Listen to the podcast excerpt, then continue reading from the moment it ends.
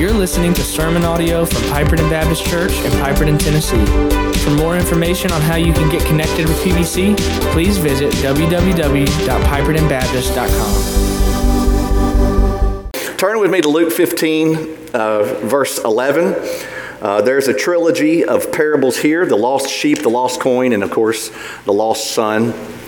And by way of overview from last week, if you missed part one, the lost sheep was lost because of ignorance. And so, uh, if you're lost because of ignorance, then you need information. And that information is literally the gospel truth because there's no salvation without information. You, Jesus can't take away your sins post mortem. Then we have the parable of the lost coin, uh, which was lost because of the carelessness and neglect of the owner. And so the owner needed a warning. Hebrews 2 3 says, uh, How shall we escape if we neglect such a great salvation? Don't neglect the salvation that's being offered to you. And those two parables really are leading up to this third, more detailed parable, which is really in itself a trilogy of three sons. And we're going to talk about the second son today and the third son next week. And first, of course, is the lost younger son we talked about last week, who, who really created most of his own bad circumstances. Remember greed, family division, impatience, recklessness. But some things he didn't cause because he lived, we live in a fallen world. And so he was, uh, fell prey to famine and, uh, and the greed of others. And so he went home. The first parable emphasizes the shepherd's endurance in his search for the lost sheep. The second parable highlights the woman's thoroughness in her search for that lost coin. But this third parable, remember, uh, stresses the importance of prayerful expectation in waiting, waiting for the son to come home. Our greatest weapon in the battlefield for the souls of mankind is this prayerful expectation. Right? And I mentioned three prayers last week that we can pray to God for the lost soul, whether it's a family member uh, or a friend or even an enemy. And those are, Lord, show them their need. Remember, he said verse 17, I perish. Verse 18, I've sinned. Uh, verse 19, I'm unworthy. Number two, second prayer, God, bring them to a decision. uh, don't just help them to know their need, bring them to a decision about that need. And the prodigal said, I'll arise and go to my father and say to him. And that's exactly what he did. Arise, go, and say. And then third, Father, let them take action. Don't just let them think about it, let them do something about it. Don't talk about it, be about it. Verse 20, he arose, verse 21, and said, Father, I've sinned. And no matter how filthy the prodigal son was, and y'all, I can imagine he literally stank. Like his body, his hair. I imagine he smelled literally like filth when he, when he showed up at home. His clothes, I mean, he had no money, he had nothing. He'd been living in squalor. But his value didn't decrease to the Father. Amen?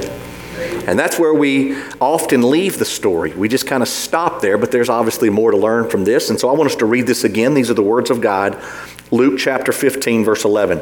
And he said there was a man who had two sons, and the younger of them uh, said to his father, Father, give me the share of property that's coming to me. And he divided his property between them. Not many days later, the younger son gathered all that he had and took a journey into a far country. And there he squandered his property in reckless living. And when he had spent everything, a severe famine arose in that country and he began to be in need. So he went and hired himself out to one of the citizens of that country who sent him into his fields to feed pigs.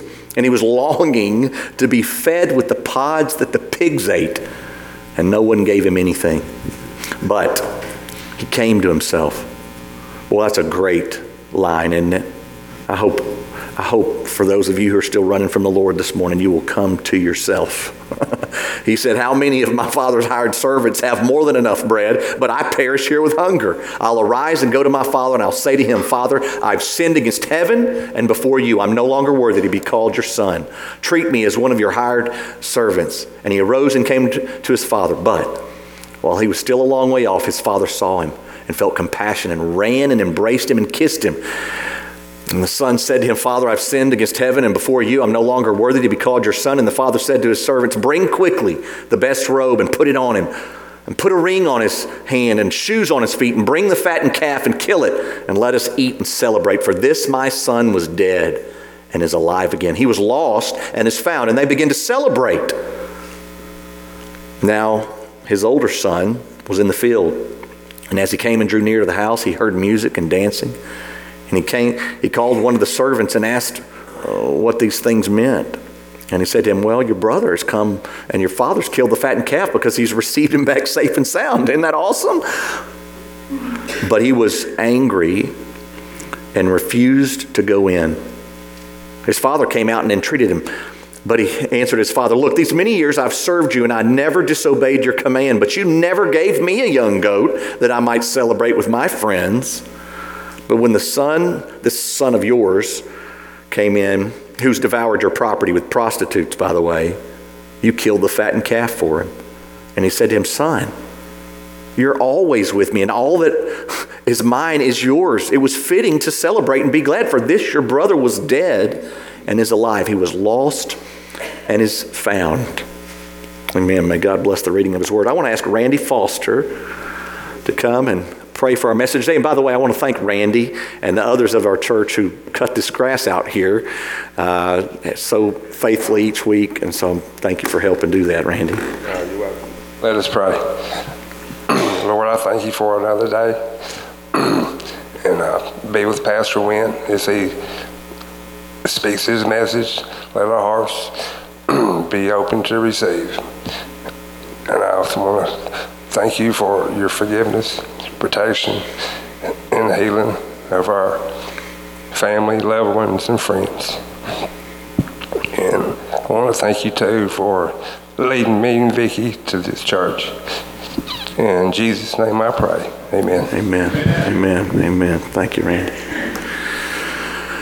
Well, we've uh, covered a great deal about the younger prodigal son, but it's, it's really apparent that there are two prodigals here, all right? And the prodigal I want to discuss today is obviously the older prodigal. And I've heard messages about, about that prodigal son, but it tend, they tend to uh, mention, they tend to go along the lines of the, the, the older, the younger son being, you know, really, really bad, right? You know, he's the black sheep, uh, wretched, wicked, awful, disrespectful. And I pretty much said that last week. Really bad, all right? But then when it comes to the older prodigal, and this is obviously a generalization, a lot of people just kind of treat him as uh, a little less bad, right? I mean, that, that prodigal, that younger son, he was really bad. And that older guy, I mean, he's kind of a punk too. Not, I mean, he wasn't as bad as his younger brother, right? And um, I really want to dispel that myth today because a lot of times uh, our view of ourselves is a bit loftier than it needs to be. Y'all may have heard about uh, Muhammad Ali when he was on a in his prime of his boxing career. He was the reigning heavyweight champion of the world. He was he boarded a flight. It was a 747 actually, and uh, they were taxiing to, to get toward the runway, and uh, the flight attendant came by and said, uh, "Sir, please uh, fasten your seatbelt." He looked up real cocky. He said, "Man, Superman don't need no seatbelt." And she she quipped back, "Yeah, but Superman don't need no plane." so we all think we're a bit super, you know, or should I say superior than others. You know, uh, we compare ourselves. We love as Christians to compare ourselves with others. It just kind of makes us look better. Yeah, I mean, I, we lost, but we didn't lose as bad as that team. You know, I mean, I'm ugly, but not as ugly as him, right? You know, uh, so we always like we, we just we're in the comparing game, and uh, you know, it's perplexing to me because this is such a huge issue in this text and it's just it's not emphasized enough. Why didn't jesus just stop? Why did he continue the parable? I mean doggone we got up to all the good parts right? I mean the prodigals come home we're having a feast let's end. Class dismissed no homework for the weekend right? Why couldn't he have ended the parable? He's talking to pharisees. I think he had made his point like i love lost people right? That's why i hang out with sinners you know but he he had to, the very tail end of three parables is this part. And it's perplexing to me.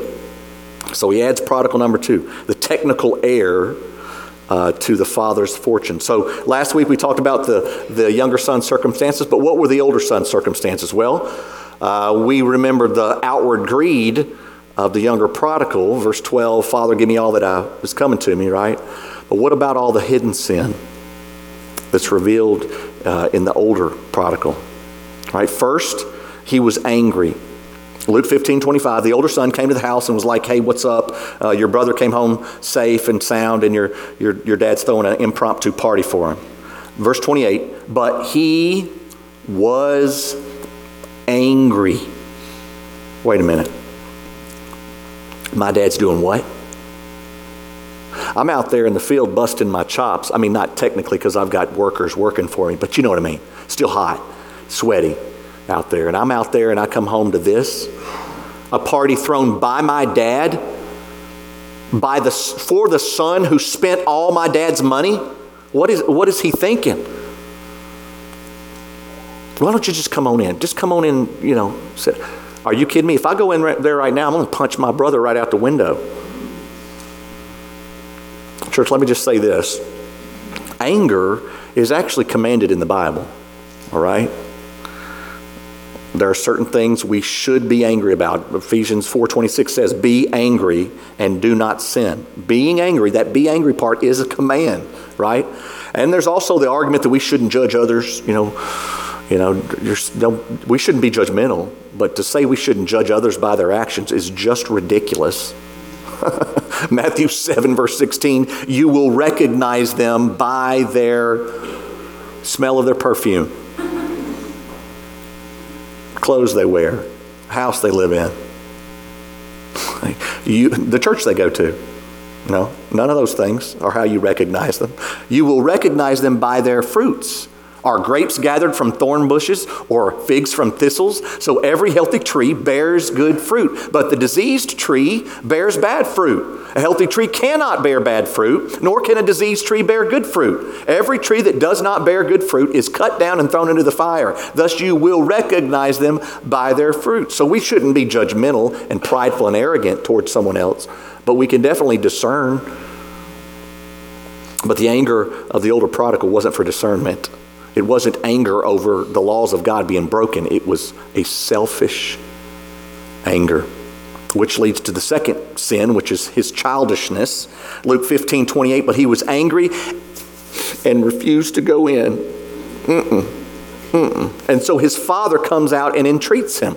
Where's all the respect you're boasting about for your father? All this love for your father. Church, I want y'all to consider the magnitude of the hypocrisy in the older prodigal's words to his father.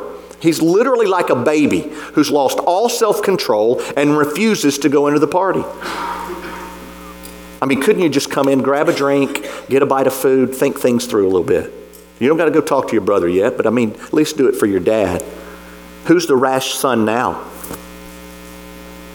The anger he feels from his own brother's rash spending is now seen in his own actions of rash refusal to go to the party. The awkwardness, remember we talked about awkwardness at the family gathering, right? Yeah, that little brother who lost all self control, now he's losing self control. The same sense. He's making everything. He's literally asking for the host of the party, his dad, come out and focus all your attention on me. Forget your guest, it's about me. That's pretty awkward. The selfishness he despises and rebukes in his younger brother, he's actually displaying. At the moment he's rebuking, right? I don't care why you were celebrating. I don't, I don't care that you're happy. I don't care about your feelings. I only care about mine. Whiny, hypocritical countenance. Paul says in 1 Corinthians 13 11, when I was a child, I spoke like a child, I thought like a child, I reasoned like a child. When I became a man, I gave up childish things. And he wasn't just talking about running in church or something, he's talking about the, the, your attitude, squabbling over the blessings of another while you literally have everything you need is simply childish. And he's the oldest son. There's an old line that goes, It needs more skill than I can tell to play the second fiddle well. People don't like to play that. They want to be the first fiddle. He's angry, he's childish, and third, he's just untruthful. truthful kind of insinuates full of truth, not some truths mixed with some lies. Luke 15, 29. But he answered his father, Look, these many years I have searched, served you, and I never disobeyed your command. Really? uh, yet you never gave me a young goat that I may celebrate with my friends. But when this son of yours came, who's devoured your property with prostitutes, you killed the fattened calf for him. I'll tell you two words that are used in almost every good fight. And they're usually these two words always and never. You always. Well, no, they don't. You never. Well, no, they sometimes do. but if that thing is disobedience in your own life, then you're just being untruthful. You are lying to yourself. 1 John 1, verse 6 If we say we have fellowship with him while we walk in darkness, we lie and do not practice the truth. But if we walk in the light as he is in the light, we have fellowship with one another, and the blood of Jesus, his son, cleanses us from all sin. If we say we have no sin. We deceive ourselves, and the truth is not in us. If we confess our sins, He's faithful and just to forgive us our sins and to cleanse us from all unrighteousness. If we say we have not sinned, we make Him a liar, and His word is not in us because God's word, His word says we've sinned. There's none righteous, no, not one. For all have sinned and fallen short of the glory of God. None seeks God. And you're going to tell me you don't sin? Luke 15, 29, Father, look, these many years I've served you, and I never disobeyed your command. Let me just pause here for a minute and just kind of paint you a picture of who these characters represent in these parables, all right, which I've not done that yet. The shepherd in the first parable is Jesus. Of course, the lost sheep uh, is the lost soul of mankind, and the 99 righteous persons who need, who need no repentance. Remember, he left the 99 to go after the one. There are really not 99 who need no repentance because there are no 99 who need no repentance. In Scripture, God's made that clear. So, what does that mean? It means those who think they need no repentance. So, those 99 are the Pharisees. They're the self righteous people, all right? Next parable, you got the woman, and, the, and she's the once careless owner of the coin. And she may re- represent a true Christian who's, who was once careless and neglectful with the gospel, but now is concerned and goes after the coin and finds it. But the emphasis in that parable is moreover the joy she has in telling other people that she's found the coin. It's like, it's like a, a woman bragging on the deal she got at half off half or something, right? I got this sweater for 50 cents, all right? That's how we roll in here. Y'all may brag because it's expensive, but you don't. You haven't been in the South long if you don't understand that. All right. So, the third parable, the Father uh, is our Heavenly Father. Of course, the younger son's the lost soul, now found. So, who is the older son? Well, he's the, he's the lost soul with an unknown verdict. All right? The jury's still out. We don't know. Hanging chads. We don't, we don't, we don't know. But we do know that the truth is not in him at that moment, right? He lied or deflected the truth in literally everything he said except the fattened calf. Everything the older son said was a lie or deceitful or deflecting. The only truthful thing he said was the fattened calf. You killed it for him. And technically, it wasn't for the son, it was for the celebration of the return. So he, he, you could say he got it all wrong. He lied about everything. He said he kept every single law that the Father commanded, which is impossible James 2, verse 10 says, For whoever keeps the whole law but fails in one point has become guilty of all of it. He said, You never gave me a young goat. Well, that was a lie. verse 31 And he said to him, All that is mine is yours. Did the older son forget that the entire inheritance of the younger son was gone, but his wasn't? Remember verse 12? He divided the property between them. Remember that when that happened? The property was already divided. it's unbelievable. The son was lying, but the father wasn't. One commentator says that people in ancient cultures attached great value to the eldest son, assigning him distinct benefits and obligations. The firstborn male was important because he was believed to represent the prime of human strength and vitality, as the, he's the opener of the womb, Exodus 13, verse 2, Numbers 18, verse 15. As a result, the, uh, the firstborn son became the primary heir of the family. The firstborn's birthright involved a double portion of the household estate and the leadership of the family if his father became incapacitated or was absent for some reason. Deuteronomy 21, verse 17 says, But he shall acknowledge the firstborn, for he is the first fruits of his strength. The right of the firstborn is his. No, he, no, I did never give you, I never gave you a, a goat because you own every goat that's left.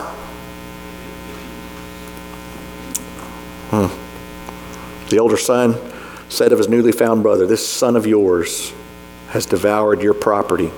Well, first of all, he's your brother.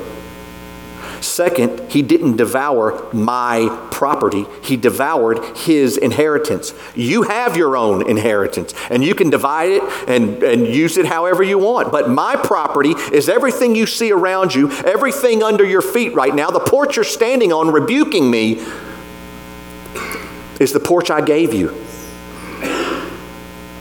Mm. Isn't it crazy? This is crazy to me.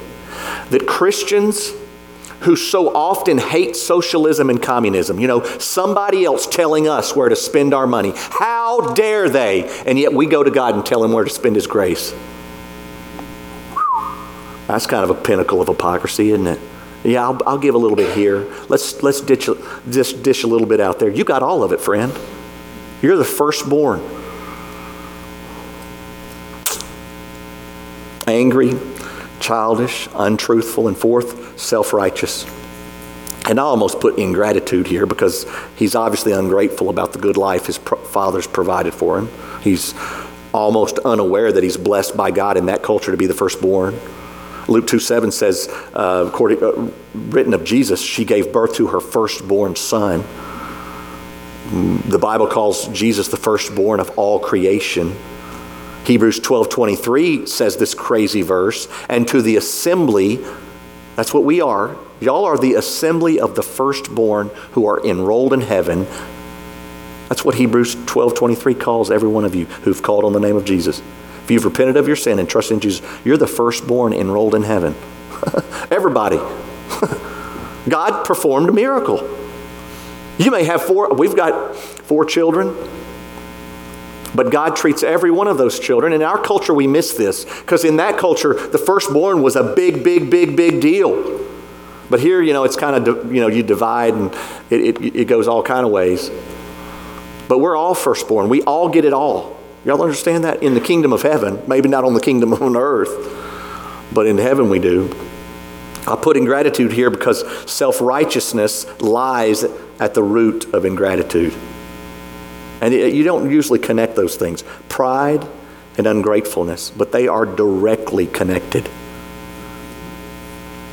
It's apparently such a big problem that Jesus revisits self righteousness again just a few chapters later in Luke 18, verse 9. He also told this parable to some who trusted in themselves that they were righteous and treated others with contempt two men went into the temple to pray, and a, one a Pharisee and the other a tax collector. The Pharisee, standing by himself, prayed thus God, I thank you that I'm not like other men, extortioners, unjust, adulterers, or even like this tax collector. I fast twice a week, I give tithes of all that I get.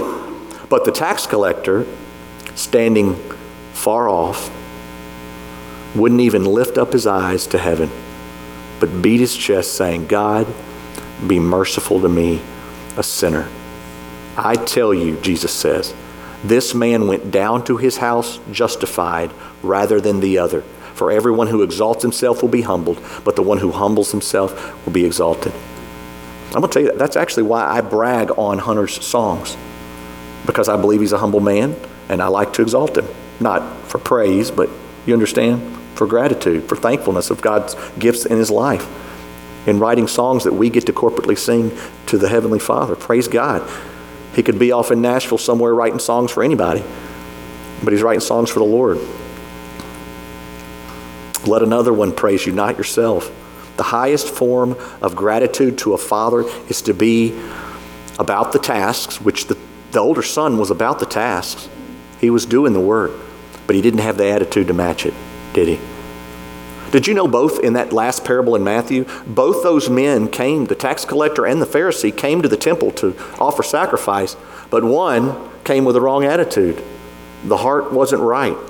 Someone said, Self pity weeps on the devil's shoulder, turning to Satan for comfort. Some of you in this room don't realize it, but you're turning to the devil for your comfort. His invitation is this Come unto me, all you who are grieved, peeved, misused, and disgruntled, and I, I'll, I'll spread on the sympathy. You'll find me a, a never failing source of the meanest attitudes and the most selfish sort of misery. At my altar, you may feel free to fail and fall, and there to sigh and fret. There I will feed your souls on fears and indulge your ego with envy and jealousy, bitterness and spite. There I will excuse you from every cross, every duty, every hardship, and permit you to yield unto temptation. Y'all know that a life wrapped up in itself makes a pretty small package, doesn't it? Church, don't miss this to declare ourselves unrighteous before God and to declare Him holy, knowing that we're not, is the most grateful and rewarding thing you can do to your Heavenly Father. Do you understand that? And it's a benefit to yourself as well. Well, he was angry, he was childish, he was untruthful, hmm. He was self righteous. And I really, I think I saved the, the worst for last he was unforgiving. Now, clearly, the younger brother had wounded the father and probably his older brother. But a good brother, and I want to be a good brother, a good brother would have gone to his father and said, Dad, let, let, me, let me get some horses and go look for him. Please. Let, let, me, let me go. look, I, I'll just take a few of the workers with me and let, let, me just go look. No, no, you, no. We're going to wait for him to come home. But Dad, please, please let me go. A good brother would beg the God of heaven to intervene. Lord, turn back my rebel friend, my rebel child, my rebel enemy to the Lord. I think in my in my sanctified imagination, I think this older brother had been stewing over this for a long time. I think he was already ungrateful, already selfish and greedy, and he lost sight of the love and kindness that he was actively receiving every day of his life. Let me tell you, friend, when we lose sight of God's eternal and daily grace, we become unforgiving. That's at the core of all unforgiveness. What's at the core of unforgiveness is our inability to see what we've been given by God. And in turn, by the way, we become unforgiven. I've recommended this to you before, but there's a, there, there's a daily devotional called Solid Joys. It's by John Piper. It's quick, but it's powerful. So if you need a five minutes each morning to, to get alone with the Lord before you crawl out of bed, and I would recommend reading Scripture before you ever put your feet on the floors of this wicked world. put some righteous feet down. Uh, but you can download it. It's an app. It's called Solid Joys. But in that, this week, uh, he gives a little testimony of Matthew 5:44. Love your enemies and pray for those who persecute you. He said, prayer for your enemies is one of the deepest forms of love because it, it means that you have to really want something good to happen to them. You might do nice things for your enemies without any genuine desire that things go well with them, right? You know, putting on a show. But prayer for them is in the presence of God who knows your heart, and prayer is interceding with God on their behalf. It may be for their conversion or their repentance. It may be that they would be awakened to the enmity, their hatred in their hearts toward God. It may be that they would be uh, stopped in their downward spiral of sin, even if it takes disease or calamity to do it. But the prayer that Jesus has in mind is always for their good. Jesus did this as he hung on the cross. Luke 23 34, Father, forgive them, for they know not what they do. Stephen did this while being stoned to death. Acts 7, verse 60, falling to his knees, he cried out with a loud voice, Lord, do not hold this sin against them. Jesus is calling us not to just do good things for our enemy, you know, like uh, greet them or help them with some need, as Matthew 5 47 says. He's calling us to desire the best for them to express those desires in prayers, even when the enemy is nowhere around. Church, what part of the Lord's Prayer don't we understand?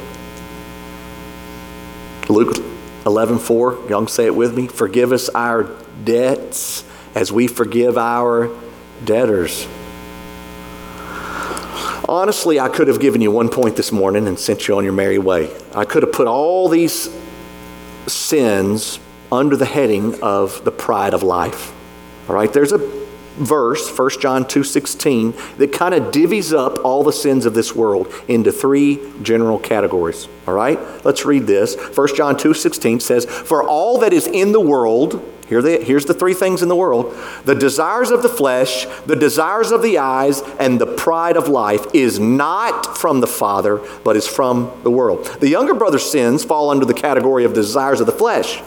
Those are the ones that uh, Baptist churches love to attack. You know, drinking, gambling, dancing, you know, all those bad things. Even though I don't know if, well, gambling's probably mentioned in the Bible, but at least two of those are mentioned. anyway, uh, the older brother's sins fall under the pride of life, right? So it's easy. You, you can look at the prodigal son and the younger and go, wow, look at that, man. Yeah, we really attack all those outward things. We're angry about those outward things. It's a little harder with the pride of life, isn't it? Because we can put on a show out here. It looks good. It may only pop up every now and then, maybe at work, but no one sees you at work, not in church, you know. You got this other thing going on, this other thing going on in, in your household. The pride of life. That is what I believe is the main sin of this older brother. And I think God, Jesus was pointing out both of these in those two stories. Both need Christ. But the truth is, the older son committed more sin. If you want to go tit for tat, he committed more sin than the younger son. Remember the circumstances of the younger son greed, family division, impatience, recklessness? Well, the older son committed all those too, except he added to it unforgiveness and pride. I want to end with a, with a picture of a stubborn soul, all right?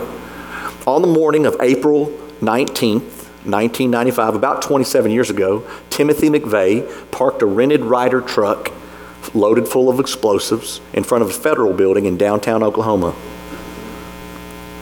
That truck, of course, was a bomb. It went off around 9 a.m. It killed 168 people. 19 of them were children. 700 others almost were, were injured. And of course, it destroyed a third of the federal building there. McVeigh was later executed for his actions. And at that execution, he didn't speak a single word. But he distributed a piece of paper to everybody that was there, copies of a poem called Invictus, uh, portions of that poem. Invictus means in Latin, unconquerable, undefeated. It's a poem by William Ernest Henley.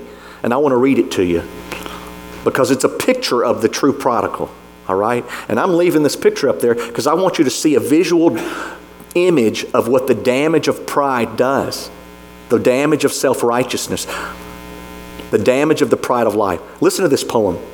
Out of the night that covers me, black is the pit from pole to pole. I thank whatever gods may be for my unconquerable soul. In the fell clutch of circumstance, I have not winced nor cried aloud. Under the bludgeonings of chance, my head is bloody, but unbowed. Beyond this place of wrath and tears looms but the horror of the shade, and yet the menace of the years finds and shall find me unafraid. It matters not how straight the gate, right? I can do whatever I want. Who cares how straight the gate is?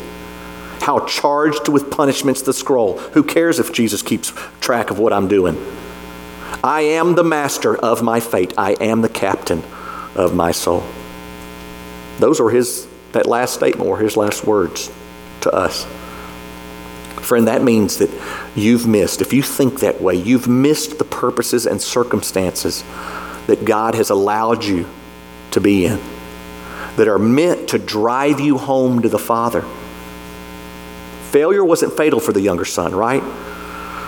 Jesus chose to leave this parable unfinished. He's speaking to Pharisees. He's not condemned them yet. That was coming. There's a day of judgment coming. But he left it hanging. And he did it to point to the hope that even those prideful Pharisees still had hope of repenting and coming home. So I don't know which son you relate to. Whether you're the, the desires of the flesh kind of sinner or the pride of life. I would bank you're both. I know I am. But you can come home. And the Father's ready. He's ready. He's ready to throw a feast. We're going to look at that feast next week. Would you stand? Father God, we love you. We praise you. God, I thank you that I do not know the hearts of mankind. What a heavy burden to bear if I knew what every person was thinking in this sanctuary. but you do know, and that can be good or bad, I guess. But Father, my prayer is that uh, whether you know or not, we would confess to you. We know you know, but we want to confess our sins because now we know. We're the prideful brother and we need to come home to you. Father God, we, we pray that you would cast off all arrogance, self righteousness in our hearts, not discernment of other people and who our kids should hang out with. And eh, we don't judge, but we need to have some judgment without being judgmental, knowing that we ourselves are equally wretched were it not for the grace of God. Lord, I pray that we would stop telling you where to spend your grace. We'd start praying for more of it on our own lives and on the lives of even our enemies. I pray right now if there's people who uh, are here who don't know you, they would understand what a picture of a story of a, a father ready to welcome someone home. And you can come home to Christ today by calling on his name in faith you confess your sins to God and say, Lord, I believe in your death, burial, and resurrection, the Lord knows your heart. And if you mean it, it's not magic words, but if you call out to Him today, He'll answer you and He'll save you and give you eternal life. And if you're a person who's just been coming, sitting on the pews, not doing much for the Lord, and you want to become an active part of this church, then, then today's your day. It's a day to serve, a day to join and be part of this fellowship, a local body, where we can minister to the souls of men and women around us. We ask this in Jesus' name. Amen.